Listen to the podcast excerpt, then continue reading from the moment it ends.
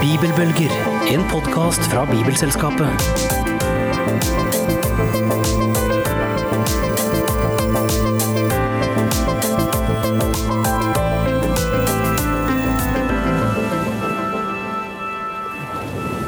Bibelbølger er podkasten for inspirasjon, for kunnskap og for engasjement for Bibelen. Vi håper at våre samtaler skaper nysgjerrighet, og fører til at Bibelen blir brukt, åpna og lest enda mer. Mitt navn er Helene Fagervik, og jeg skal dra dere gjennom denne podkastepisoden. Med meg i studio har jeg Ann Katrine Kvistad, som er innsamlingsleder her i Bibelselskapet for Bibelmisjonsavdelingen. Og så har jeg Hans Johan Sagrusten, vår forlagssjef i Verbum, Bibelselskapets forlag. Og du er også foredragsholder og har lang fartstid i Bibelmisjon. Og har også bl.a. vært på reise i Kina noen ganger og sånne ting. Og Mm. det er vel i grunnen derfor dere er her i dag. Velkommen. Takk. Tusen takk. Fordi nå eh, er vi i februar 2020, og det er tid for Bibeldagen. Det er et årlig arrangement som skjer rundt i mange kirker. Og eh, Ann-Katrine, hva er Bibeldagen for noe? Bibeldagen er eh, norske menigheters fokus på bibelmisjonsarbeid. Med andre ord å gi Bibelen til de som ikke har muligheten til å skaffe seg en selv. Mm. Bibelbehovet i verden er veldig, veldig stort. Det er mange kristne brødre og søstre rundt over hele verden som ønsker seg en bibel. Og hvert år så eh, legger menighetene vekt på et nytt land, og i år, 2020, er det Kina. Og nå har du allerede nevnt Bibel i dine setninger mange ganger. Eh, så jeg eh, regner med at det er et visst bibelengasjement også hos deg. Og her i våre podkaster så pleier vi å stille gjestene våre noen spørsmål. Og du er her for første gang. Ja. Og derfor så vil vi også spørre deg. Hva betyr Bibelen for deg, og hvordan leser du den? Bibelen for meg er den boka jeg åpner når jeg vil ha inspirasjon, når jeg har lyst til å lese noe litt utfordrende, og ikke minst så er det det jeg leser hver eneste kveld på senga. Det er min rutine. Alle har vel sin. For meg er det Bibelen, og så er det gjerne Billy eller Donald etterpå. En god miks. Ja. Ja. Leser du den da på papir, eller er vi på noen andre flater her? På papir. På papir. Og fra begynnelse til slutt. Å ja, vi er der Jeg er ja. der. Å, du Ja. er der! Ja. Spennende. Ja. Begynner du på begynnelsen hvert år, eller er det bare sånn følger? Det går rundt i ring. Mm. Ja. Hvor er du nå, da? Ja. Nei, nå er jeg i jobb, da. Oi, oi, oi, oi, oi. Det er derfor du har vært litt sånn eh, Ja. tung i det siste. Litt tung. Skjønner. Ja. Jobb klager sin nød. Men det er godt å lese at uh, selv en mann som jobb kunne Ja. klage sin nød til Gud. Mm. Mm. Det er lov. Det er Gud lov. tåler alt, og kan ta alt. Det er sant. Mm. Takk. Takk for at du deler. Da blir vi plutselig litt bedre kjent med deg.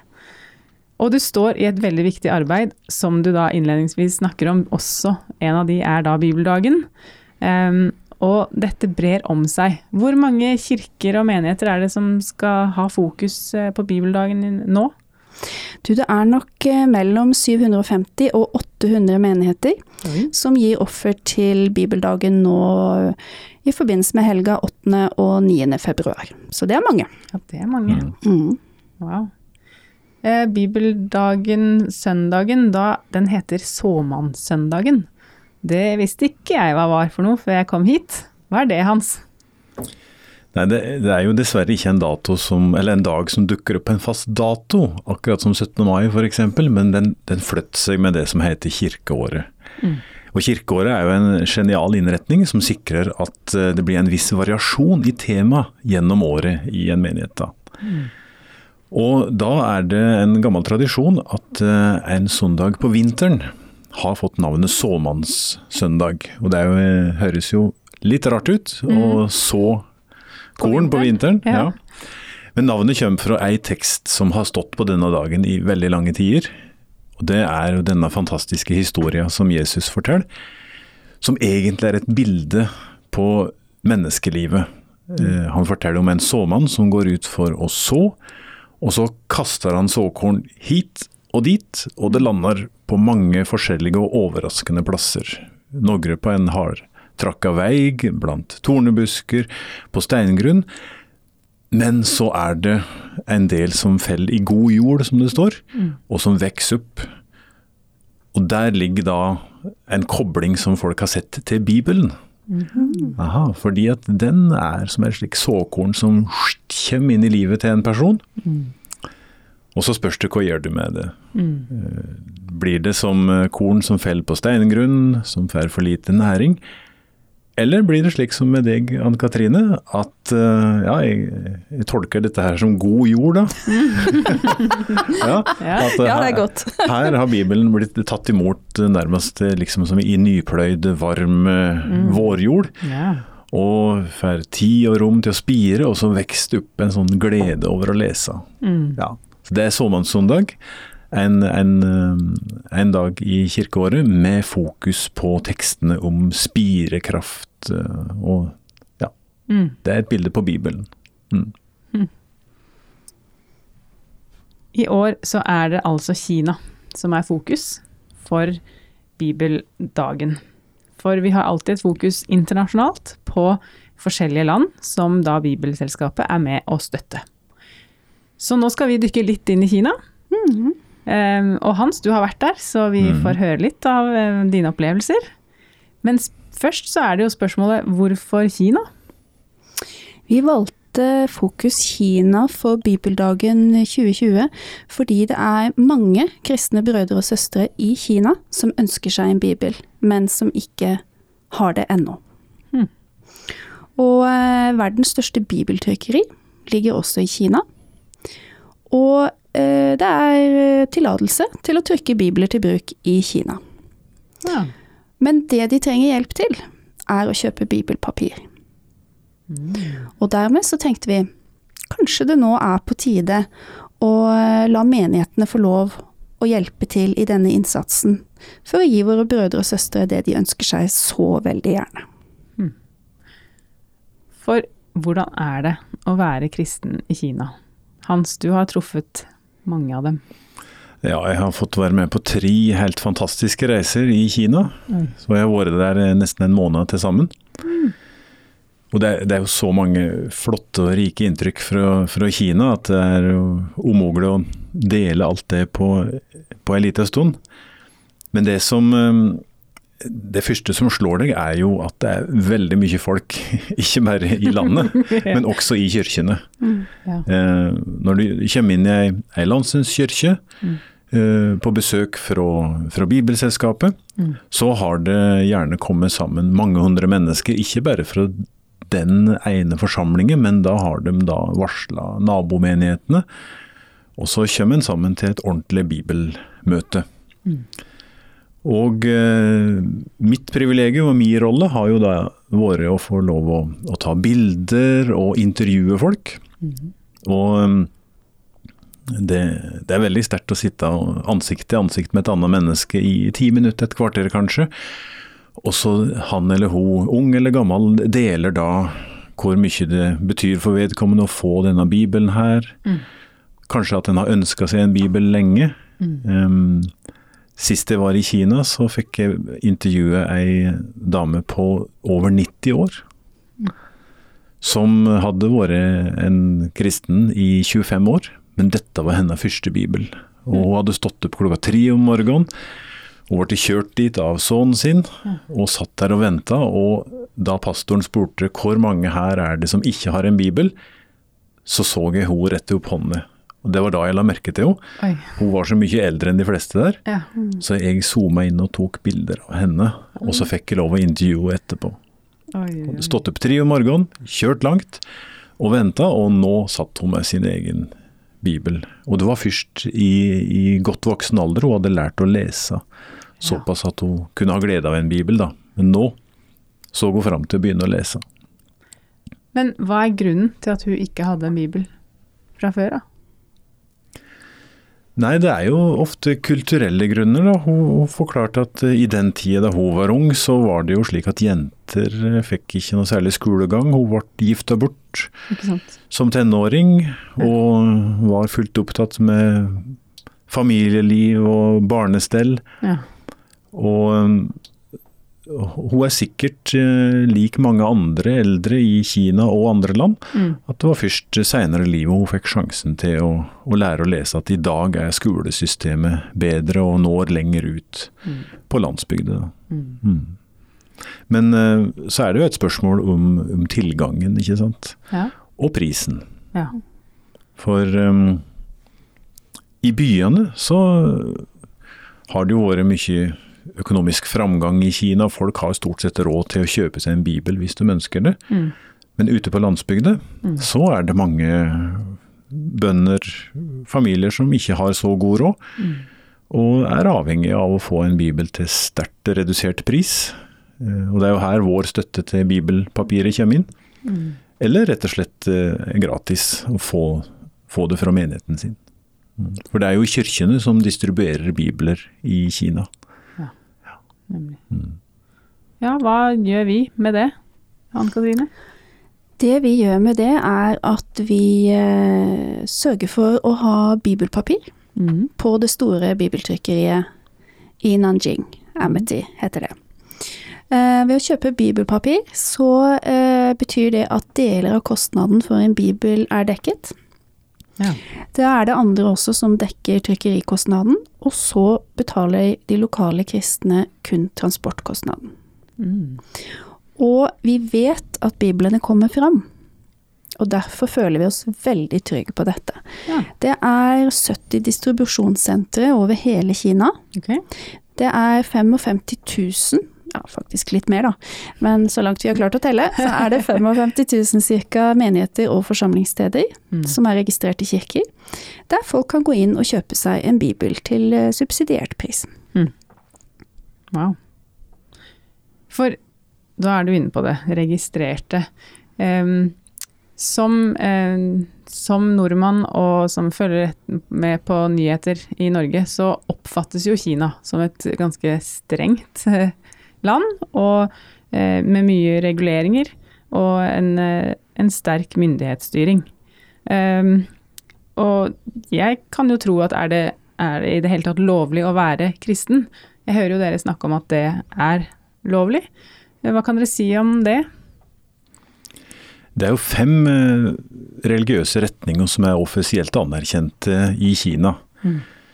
Og to av dem er kristne. Det er protestantisk og katolsk kristendom. Ja. Og på protestantisk side så har du denne store, store, raskt veksende kirka som heter Tri Skjølv kirka. Det står for at den skal være uh, sjølstyrt av eh, det kinesiske folket. Den skal være sjølfinansierende, og den skal være sjølrekrutterende. Eh, så den er liksom tvers igjennom kinesisk. Og eh, når oss kommer til Kina, så er det klart at eh, mange kinesiske kristne opplever eh, gode dager, og somme opplever vanskeligheter der de bor. Men det de ønsker å dele med oss når vi er der, er jo alle de gode historiene. eh, Det som de gleder seg over, og, og de mulighetene som de sjøl ser. Ikke sant? Ja.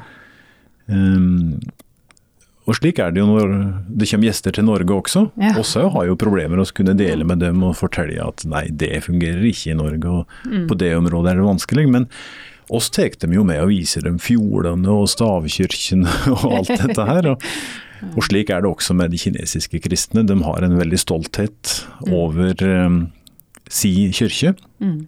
som har en veldig sterk historie, altså. Mm. Um, Noen nordmenn husker jo denne perioden som blir kalla kulturrevolusjonen, fra 1966 til 76. Mm. Ei periode i kinesisk historie som, eh, som de nok ikke er så glad for i dag. Mm. Da en prøvde å utrydde alt som ikke var opprinnelig kinesisk, og det gikk bl.a. utover de kristne kirkene, som ble stengt. og i, I disse årene der var det faktisk eh, straffbart å, å ha en eh, bibel og samles til kristne samlinger. Ja. Og mirakelet er jo at etter denne tiårsperioden, da en kanskje trodde at kristendommen skulle ligge med knekt rygg, Ja. når dørene åpna seg igjen da, så var det flere kristne enn før. De hadde Mm. Tenk på det. møttes, de hadde møttes eh, litt hemmelig. Mm. Kyrkja levde under bakken. Um, og um, i dag er det ingen som vet hvor mange kristne det er i Kina, men det er mange, mange ganger flere enn før kulturrevolusjonen, i hvert fall. Mm. Det er det. Så det, denne historien her ønsker de å, å dele med oss. Mm. Det som vi også kanskje ikke tenker på så ofte, er at Kina har en veldig lang kristen historie. Mye lenger enn eh, Norge f.eks. Mye lenger enn Vest-Europa. Eh, man tror kanskje at apostelen Thomas kom så langt som til Kina. Det er litt uvisst, man har ikke sikre kilder for det. Men at det er eh, kristne i Kina på 300-tallet, det er det. Så eh, kristendommen i Kina er ikke en ny oppdagelse. Mm. Men det har vært perioder i historien hvor det har vært vanskelig. Også i nyere tid, som Hans Johan forteller om. Men kristendommen er jo en del av kinesisk kultur. Mm. Deres egen. Mhm. Ja. Vi, eh, vi, vi fikk høre en, en leder fra Kina som eh, preppa oss litt, og han snakka om eh, Han var veldig entusiastisk om eh, en kirke i vekst, og det smitta virkelig.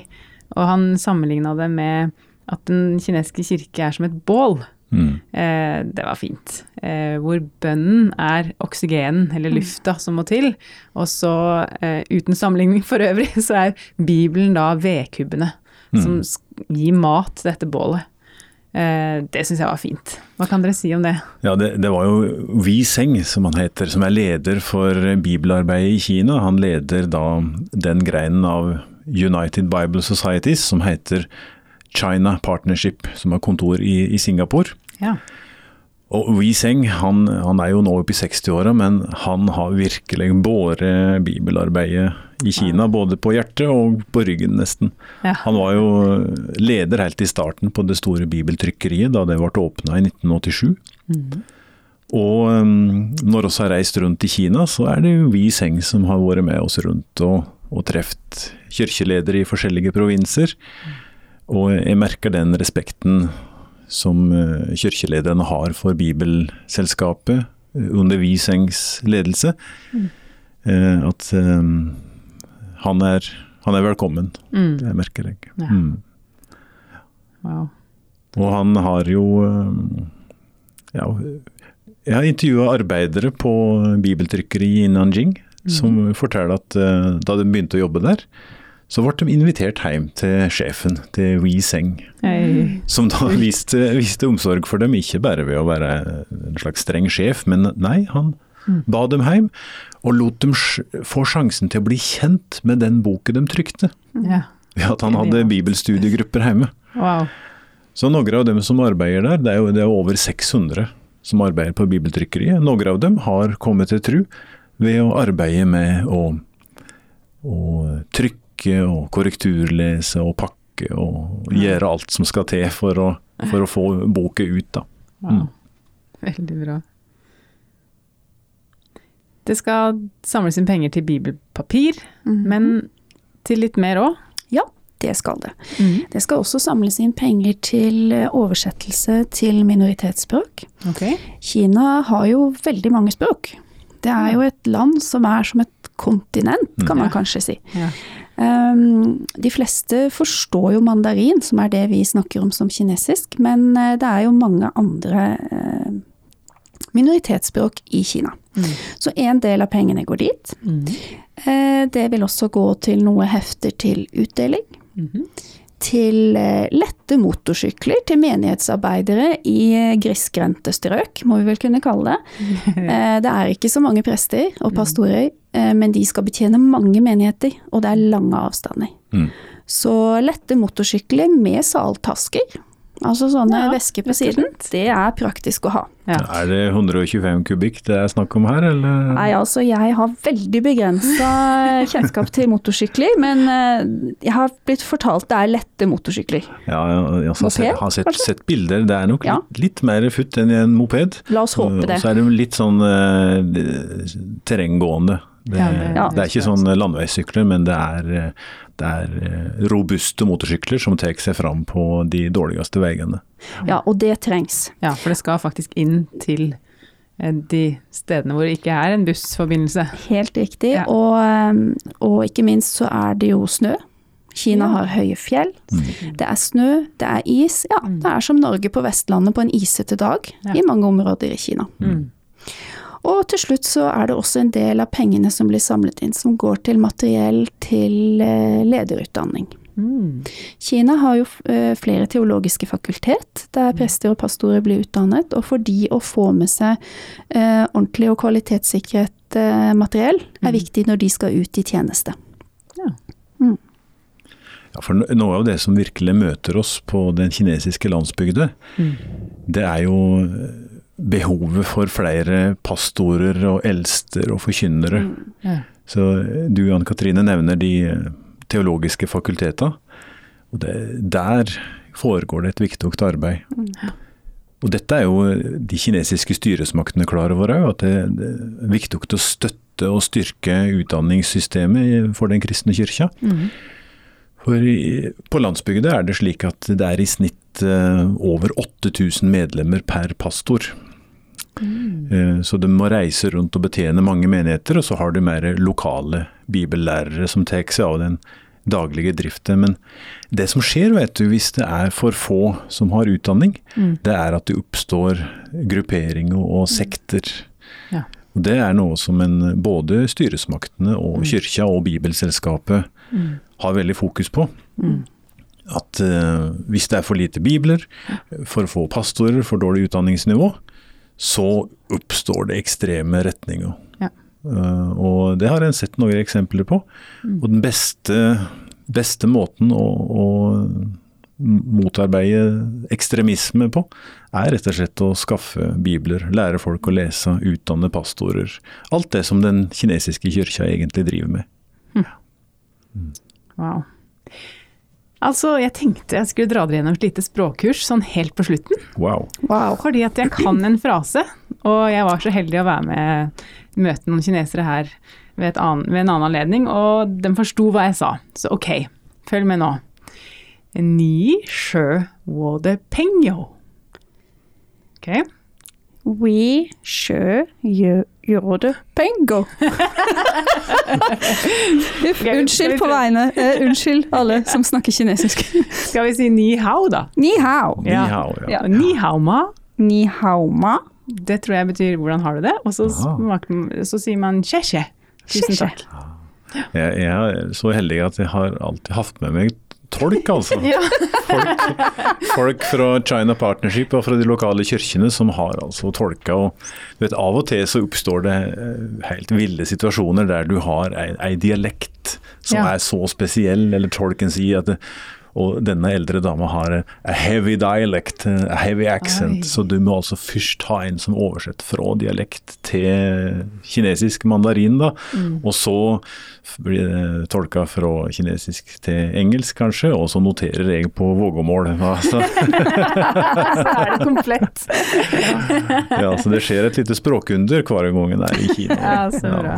Mm. Setningen jeg prøvde å lære dere betyr 'du er min venn'. Aha. Så den var veldig er smart å ha med seg den. Ja. Eh, For da blir det Det er eh, viktig å skape seg venner. Ja, og er det noe oss møter i Kina, så er det altså vennlighet. Ja. Du, du blir helt flau etter du går til bord som er så rikt dekka, og folk har pynta og er så glad for å, å få noen gjester fra utlandet. Og, Ja. og så har til og med fått være med og besøkt noen plasser der det var norske misjonærer på 1930-tallet. ja. Wow. Ja, Og der det ikke lever noen i dag som kan huske tilbake, men når en kan ha med bilder eh, som norske misjonærer tok til byen deres på 1930-tallet, okay. så skjønner de at oi, her er det et, et folk langt i nord som har elska Kina i mange år. Og det, det er mange nordmenn som er fryktelig glad i Kina. Ja. Ikke minst i, i kirka og misjonsorganisasjonene. Mm. Virkelig. Mm. Ja, vi har en rik arv. Det har vi. Det har vi. Den, den står vi. Ja. Og vi, derfor er vi stolte som bibelselskap å løfte fram Kina i år. Og vi har jo også lyst til å takke de som lytter her allerede for det dere er med å gi, Mm. og anbefale dere lyttere til å være med å gi. For dette er et viktig arbeid, og det blir godt håndtert, det som kommer inn. Tusen takk for at dere kom i studio.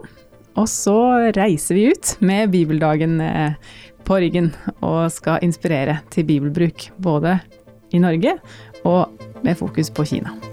Takk for nå.